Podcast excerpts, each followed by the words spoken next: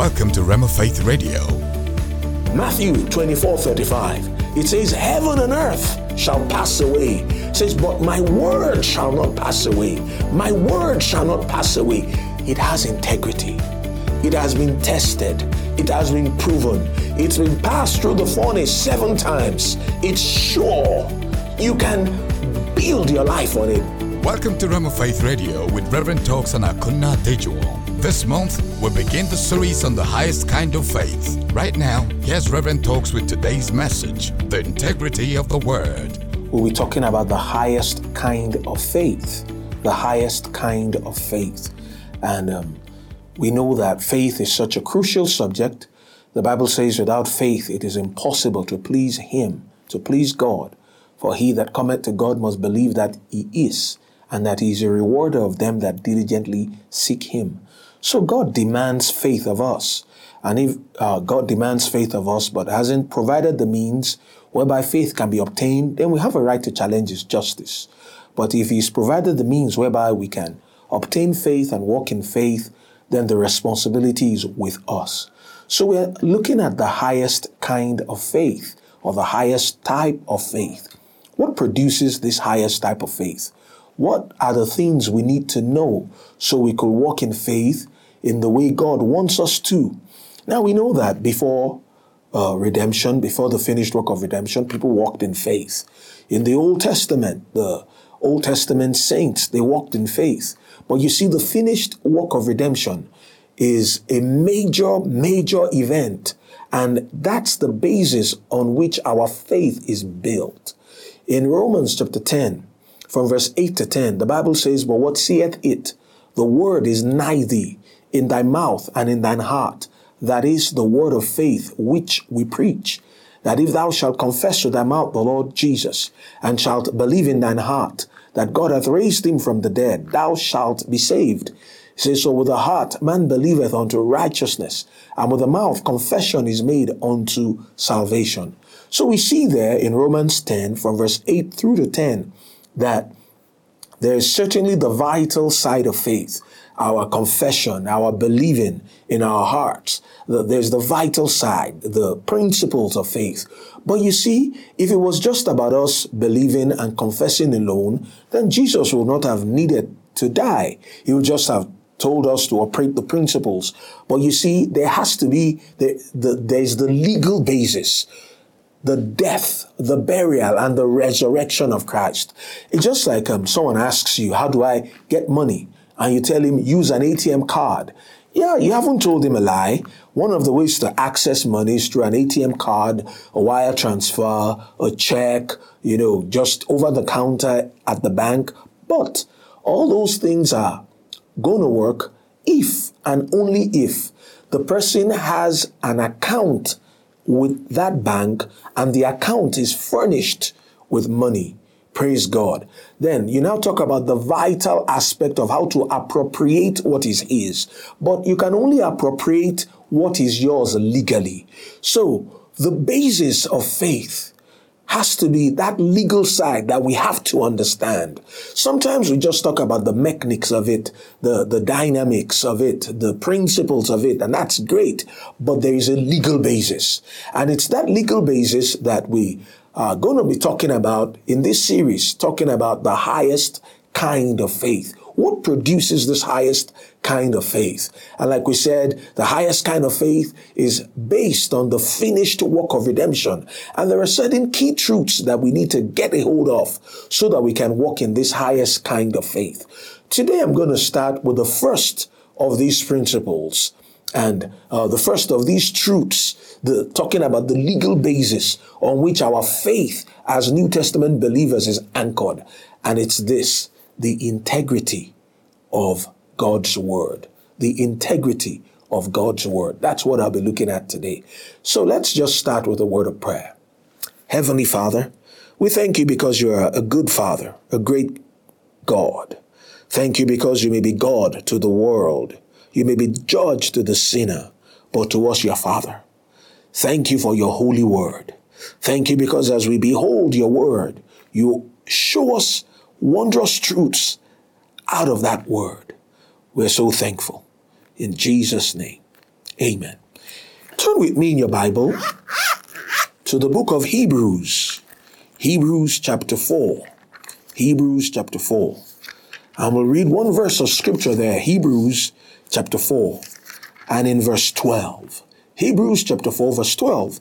The Bible says, For the word of God is quick and powerful and sharper than any two-edged sword, piercing even to the dividing asunder of soul and spirit and of the joints and marrow, and is a discerner of the thoughts and the intents of the heart.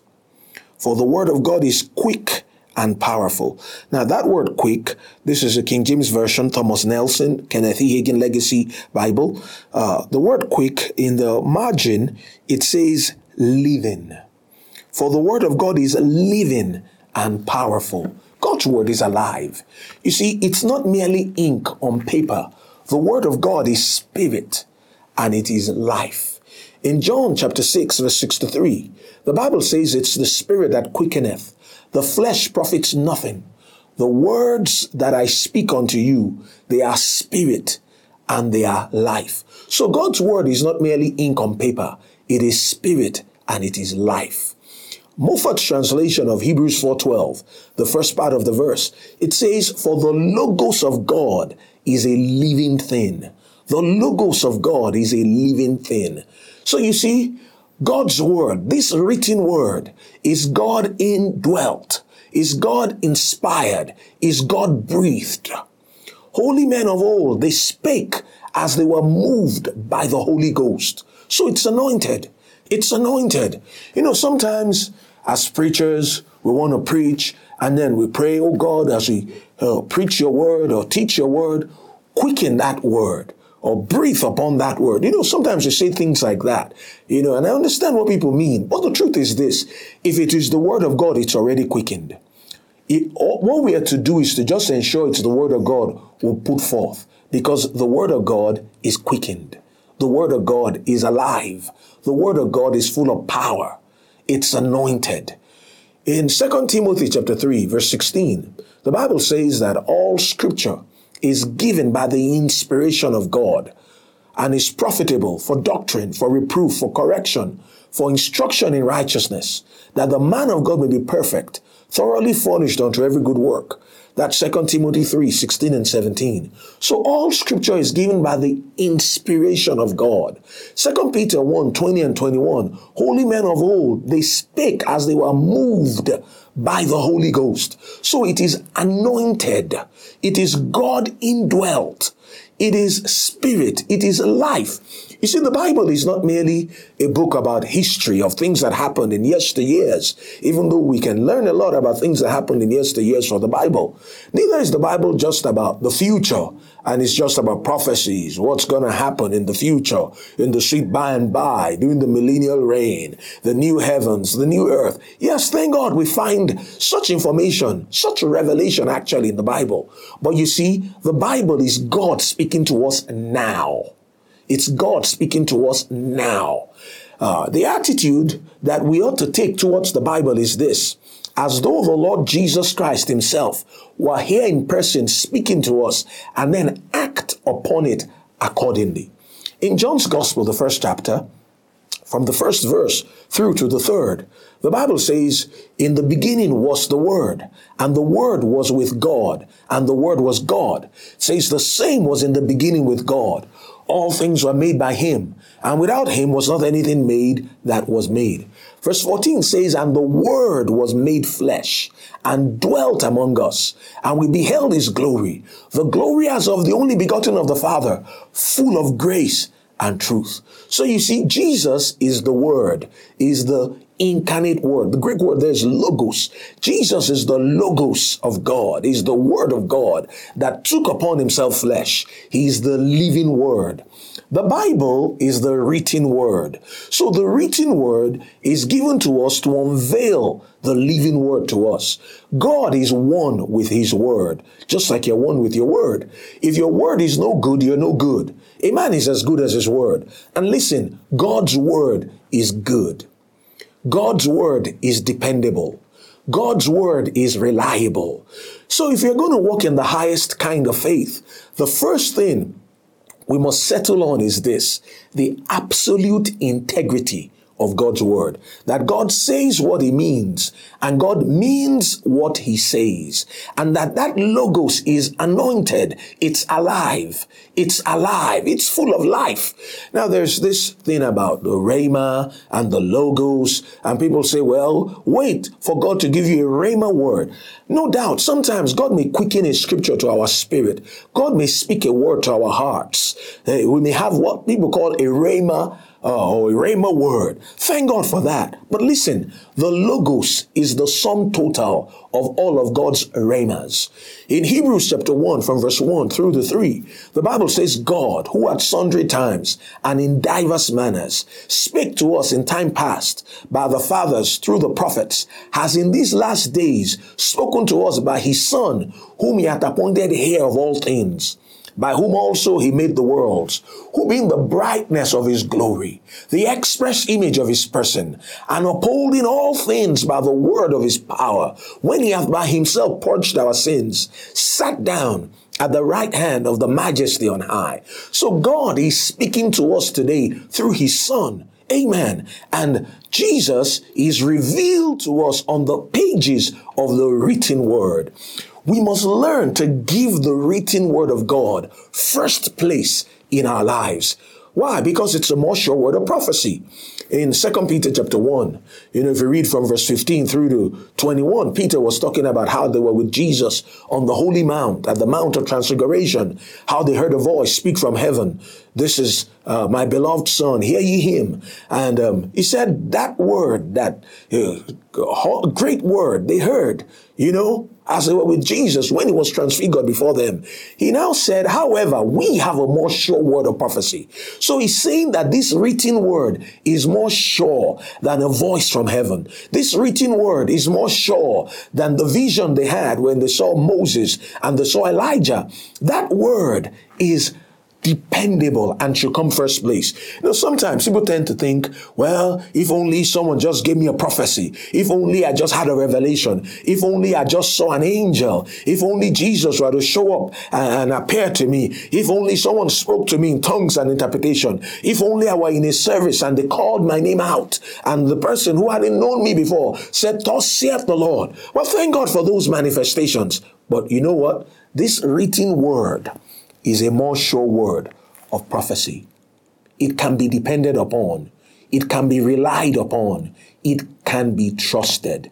In Numbers chapter 23, verse 19, the Bible says that God is not a man that he should lie, nor the Son of Man that he should repent. It says, Has he said, and shall he not do it? Or has he spoken, and shall he not make it good? You see, he's not a man that he should lie. He's not a man that he should lie. In 1 Samuel chapter 15 verse 27, the Bible says the strength of Israel cannot lie. The strength of Israel cannot lie. He cannot lie. He cannot lie. Titus chapter 1 verse 2. Titus chapter 1 verse 2. It says in hope of eternal life, which the God that cannot lie. He cannot lie. His word is truth. John 17, 17, Jesus said, sanctify them by thy truth. Thy word is truth. It's truth. It's truth.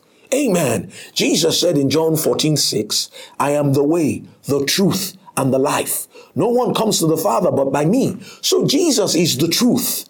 Amen. And that written word unveils Jesus to us. It is the absolute truth. In Hebrews 6, in verse 18, the Bible talks about two immutable things by which it is impossible for God to lie. The context of it was when God was talking to Abraham and he said, since there was none greater to swear by, God swore by himself, saying, surely in blessing I will bless you. In multiplying I will multiply you. You see, an oath for confirmation is the end of all strife. What God was saying in essence is this, listen up, Abraham. I'm giving you my word. Uh, we're cutting a covenant. And uh, my very throne stands back of it. The highest authority that there is is myself. And I'm saying this if I don't keep this word, I'm going to self destruct. I've heard folks talk about how, you know, they were endeavoring to believe God for something. And then they said, uh, they talked about how they trusted Him, acted on His word, and God came through for them. And they were delighted. And I've heard folks give the testimony and say, wow, I'm so grateful. I'm so glad that God came through as I trusted Him and acted upon His word. And they've gone ahead to add stuff. I've heard this well, if he hadn't come true, he still would have been God. So uh, I just want to praise him for coming through. Now, that sounds real good. But the truth is this if we act upon the word and God does not come true, he will have to cease to be God. That word has integrity. He has sworn by himself. You see, Jesus, Hebrews 7:22 tells us, is the surety of the new covenant. He stands back of every word of that covenant. Amen. Matthew 24, 35. It says, Heaven and earth shall pass away. It says, But my word shall not pass away. My word shall not pass away. It has integrity. It has been tested. It has been proven. It's been passed through the furnace seven times. It's sure. You can build your life on it. In fact, that's the only thing worth building one's life on the Word of God. It's truth. In Isaiah chapter 55, verse 11, God said, So shall my word be. And you see, this verse ought to be the very backbone of the prayer life. He said, So shall my word be that goeth forth out of my mouth. It shall not return unto me void, but it shall accomplish that which I please, and it shall prosper in the thing whereto I sent it. Notice God said, So shall my word be. It shall not return unto me void. God's word will not return to him void. God's word will accomplish that which he pleases. God's word will prosper in the thing whereto God has sent it. In Jeremiah chapter 1 verse 12, the Bible says that I, God talking about himself, he said, I will hasten my word to perform it. I will hasten my word to perform it. You see, God is in a hurry to make his word good in the life of the man or woman, boy or girl, tall or short, regardless of his color or race, anyone who will dare to stand and to act upon that word, God is in a hurry to make his word good on the behalf of such a one. Jeremiah 1:12. He said, I hasten over my word to perform it. The American Standard Version of that verse says, I watch over my word to perform it. He watches over his word to perform it. He guards that word jealously. He watches over it. He's particular about his word. See, God has so honored his word that Psalm 138 verse 2 says he has magnified his word above his name. He has magnified his word above his name. It has integrity. It can be trusted. It can be relied upon. It's the basis. It's the very foundation on which faith is built. In Romans chapter 10 verse 17, the Bible says, So then, faith cometh by hearing, and hearing by the word of God. Faith cometh by hearing and hearing by the word of God. The measure of our faith is our me- is the measure of our knowledge of God's word. The measure of our faith is the measure of our knowledge of our Father and of our rights and privileges in his family. So that's why we need to get into the Word of God. We need to have the right attitude towards the Word of God. Proverbs chapter 4, verse 20 to 22, the Bible says, My son, attend to my words. Attend to my words. Incline thine ear unto my sayings. Let them not depart from thine eyes. Keep them in the midst of thine heart, for they are life unto those that find them, and they are health to all their flesh. Notice that he said, attend to my words. God is telling us to give his words our undivided attention. Everything else out, the word of God in. We ought to put God's word above the word of the banker, above the word of the lawyer, above the word of the doctor, above the word of our, trusted friends. We ought to give it first place in our lives. First place in our lives. Why? Because that is God speaking to us now. And one thing about God is this He cannot lie. He says what He means, and He means what He says. See, there's a motto that I adopted many years ago, and it's this The Bible says it, I believe it, and that settles it. The Bible says it, I believe it, and that settles it. And I'll encourage you to adopt the same motto just to take God at His word. Let that word settle the issue for you. Once you know what God's word says, that's it. Case closed. Amen. So, two things really where God's word is concerned. First, we must accept the word of God for what it says. We must accept the word of God for what it says. Don't try to read things into it that aren't there. Just take it at face value. What did God say? Accept it for what it says. And secondly, we're to act upon it. We're to act upon that word. God's word will not come alive to us until we act on it. So we're to act upon the word of God. Amen. On the lips of faith, the word of God becomes a dominant force. It's just as powerful today as it was on the lips of Jesus. It's just as powerful today as it has ever been. Amen. Because it's the word of the living God. It's dependable. It's reliable. You can trust it. You can count on it because it's full of life. It's God Himself talking to us. And God says what He means, and He means what He says. So we're to accept it for what it says, and we're to act upon it accordingly. The attitude we're to take towards the Bible, uh, we're not to treat it like a common book. We're not to treat it like, oh, you know, a, chemistry textbook, a physics textbook, a government book, a, a history book. We're to treat it as the word of the living God. It's eternal. First Peter 1 23 through to 25, the Bible says, being born again, not of corruptible seed, but of incorruptible, by the word of God, which lives and abides forever. The word of God lives and abides forever. Goes ahead to say all flesh is grass. The glory of man as a flower thereof. The grass withereth, the flower falleth away. But the word of the Lord endureth forever. It endures forever. Smith Wigglesworth said about that word, he said it is supernatural in origin, eternal in duration, infinite in scope, creative in ability, regenerative in power, inspired in totality, universal in application. Then he said this, he said, read it through, pray it in, pass it on. It changes a man until he becomes an epistle of God. So God's word is alive. In my own life, I've come to find out that God's word can be trusted. I've come to find out that God's word, just like Proverbs 4:22 says, it's life to those who find them, and it is health to all their flesh.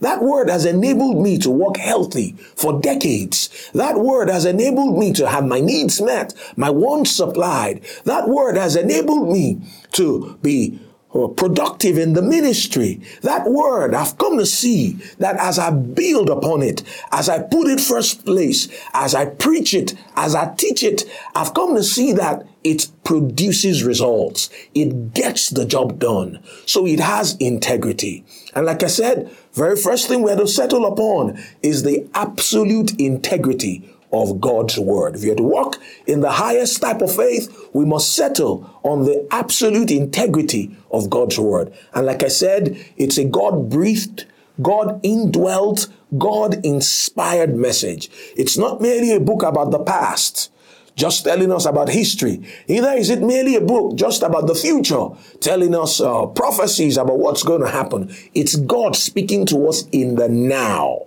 in the now. So the attitude we must adopt towards the word of God is to treat that written word as though the Lord Jesus Christ were here in person speaking to us. So primarily the written word of God. Also God may speak a word to our hearts, no doubt. And um, faith is acting on God's word, whether it's the written word or a word that God speaks to our hearts. And God's word can be depended upon. It has integrity. So God wants each and every believer to walk in the highest kind of faith, the highest type of faith. Amen. And like we said, the highest type of faith has its basis in the finished work of redemption, the death, burial, and the resurrection of Christ. And the first thing to settle on to walk in that highest type of faith is the absolute integrity of the Word of God. You've been listening to Rhema Faith Radio, brought to you by the partners and friends of Rhema Nigeria. We offer training in God's Word and in the things of the Spirit for victorious Christian living and success in fulfilling ministry. Go to RhemaNigeria.com to find out more on how to become a student or partner of Rhema Bible Training Center Nigeria. Please call 081 01 166836. The number again 081 01 166836. Kenneth Hagin's Rhema Bible Training Center Nigeria is here just for you. Experience many moments that set you free and empower you for a victorious life at Rhema Nigeria. Our impactful classes and curriculum has helped thousands of people like you, professionals, business people, those in the academia, as well as those in full-time ministry, to maximize their vocation and calling.